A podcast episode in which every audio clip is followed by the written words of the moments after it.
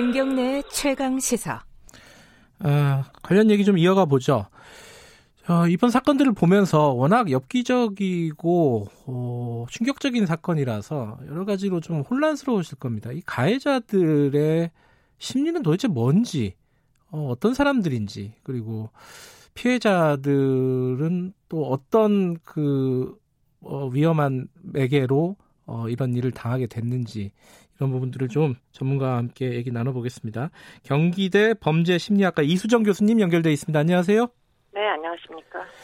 어제 좀 사람들이 많이 놀랬던 게 조주빈이 어, 경찰서 앞에서 기자들한테 갑자기 뭐, 뭐 멈출 수 없었던 악마의 삶을 멈춰줘서 감사하다 이런 얘기를 했어요. 이거는 어, 뭐 누구한테 사과를 한 것도 아니고요. 어, 물론 이제 뭐 갑, 여기 손석희 씨나 이런 이런 사람들의 이름을 거명을 하긴 했지만은 이거 어떤 뜻으로 해석을 해야 될까요, 이거를?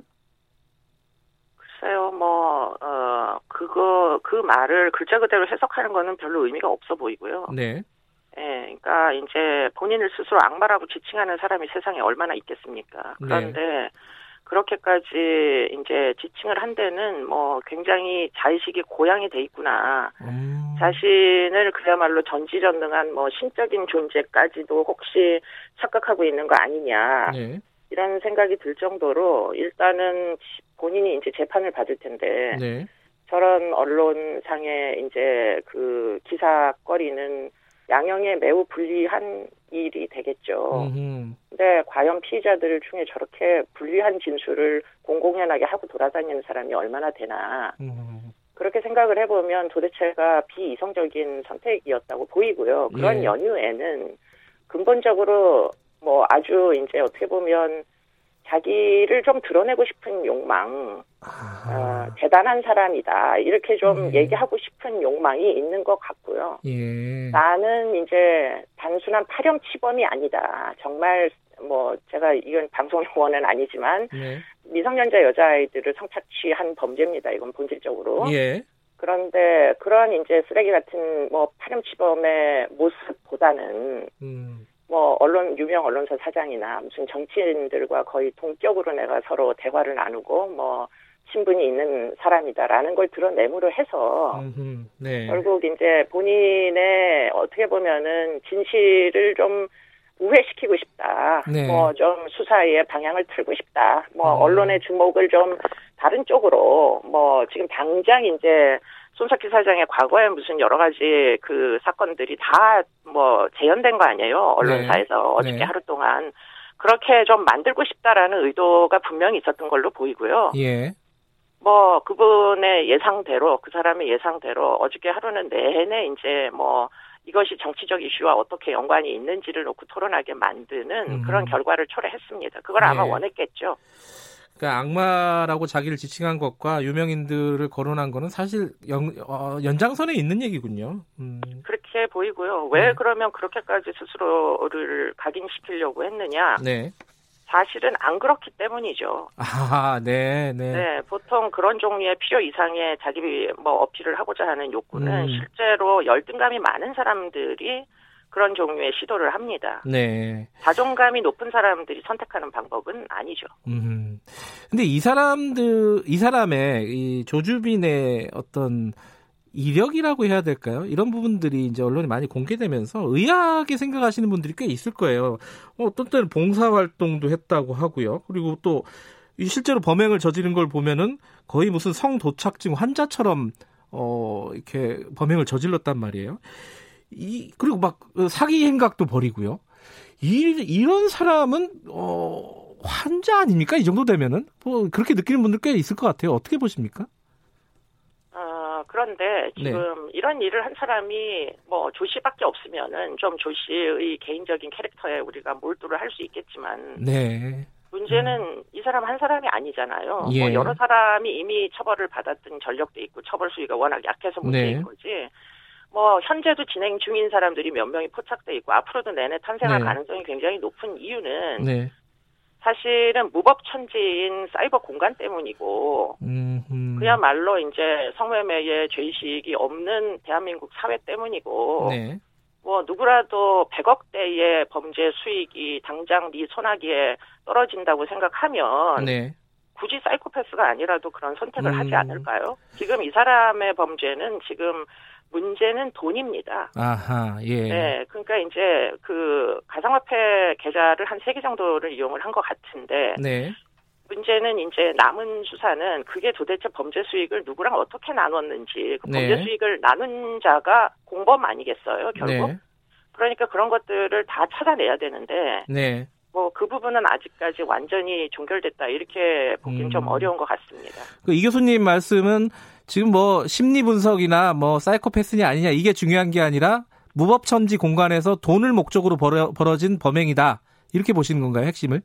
그렇죠. 그러니까 굉장히 음. 합리적 선택을 하는 사람이고요. 결국 네. 그런 암시장에 개입돼 있다는 것이 발각되면 안 되니까 네. 뭐 오프라인 상에서는 좀 더 친사회적인 모범 시민인 양해야 네. 그래야 오프라인에 그야말로 음. 본인의 지칭대로 악마 같은 모습들이 발각이 안 될 거 아닙니까? 그러니까 네. 어떻게 보면 그런 모든 이제 선택이 굉장히 합리적 테두리 음, 내에서 음. 이루어진 거다 이렇게 봐야 되겠죠.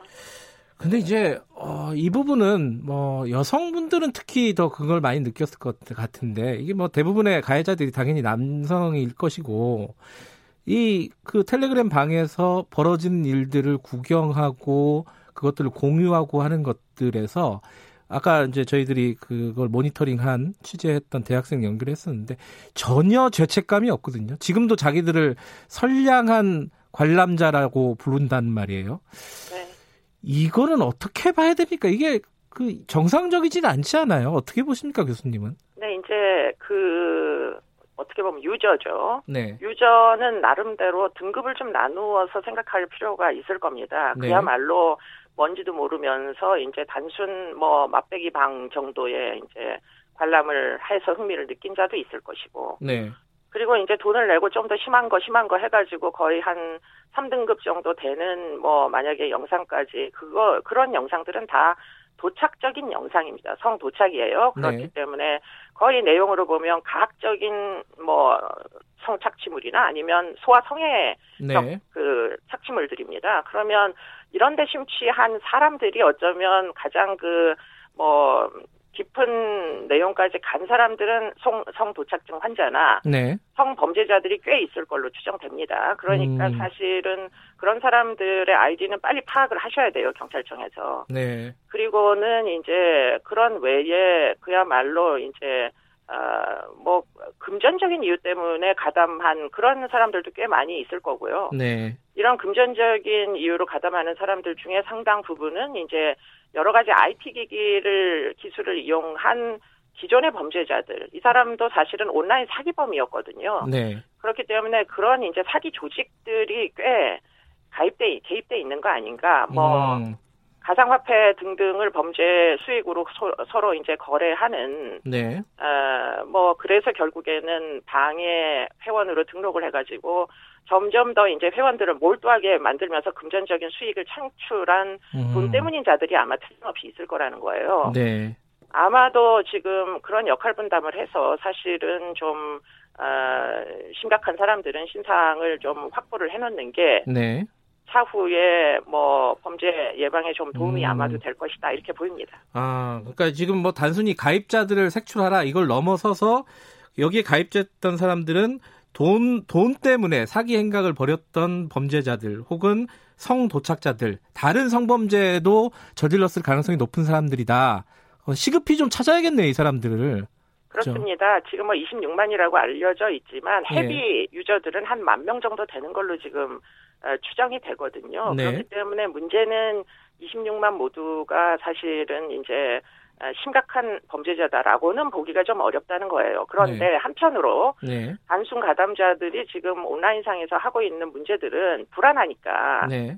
이 사건을 남혐 여혐 이슈로 몰고 가려고 하는 경향이 지금 있어요. 아하. 이미 이제 뭐 성매매 하는 사람만 남자만 잘못했냐 성매매 하는 여자는 뭐 어, 잘못이 없냐 이런 식으로 네. 지금 이 피해자들은 사실은 협박에 의해 가지고 네. 스스로 비디오를 찍지 않을 수 없었던 거잖아요. 근데 네. 그런 것들을 당연히 온라인상에서 상세히 설명했을 리 없기 때문에 네. 아마도 이들 유저 중에는 단순 유저들 중에는 이제 성매매 여성이라고 착각을 하는 물론 성매매 여성도 그렇게 하면 안 되지만 네. 그런데 이제 그렇게 하면서 그거를 여혐 이슈로 음. 이제 몰고 가는 사람들이 있는데 이거 굉장히 지양해야 됩니다. 음. 이렇게 몰고 가다가는 언제 네. 어느 때에 본인도 역시 성별은 남자 남성이지만 네. 뭐 어떤 다른 이유 때문에 공격받을 뭐 가능성이 없지 않아요. 네. 이것을 그냥 남성과 여성의 이슈만으로 몰고 가시면 뭐 본인 자신이 남성이든 여성이든 결국에는 위험에 처할 수도 있다는 점을 다 같이 좀 공감을 해주시고 네. 그리고는 이제 그렇다면 지금 이런 이제 뭐 단순한 유저들이 들어갔다가도 이상한 거를 보시면은 네. 온 국민이 신고해도 되는 체제로 바꿔주세요. 음, 네. 네. 이거는 법을 바꿔서라도 이게 꼭 이제 네. 뭐 어떻게든 신고를 할 수 있는 경로를 만들지 않으면 피해자가 본인의 끔찍한 동영상을 모아다가 여기 있습니다. 증거물입니다.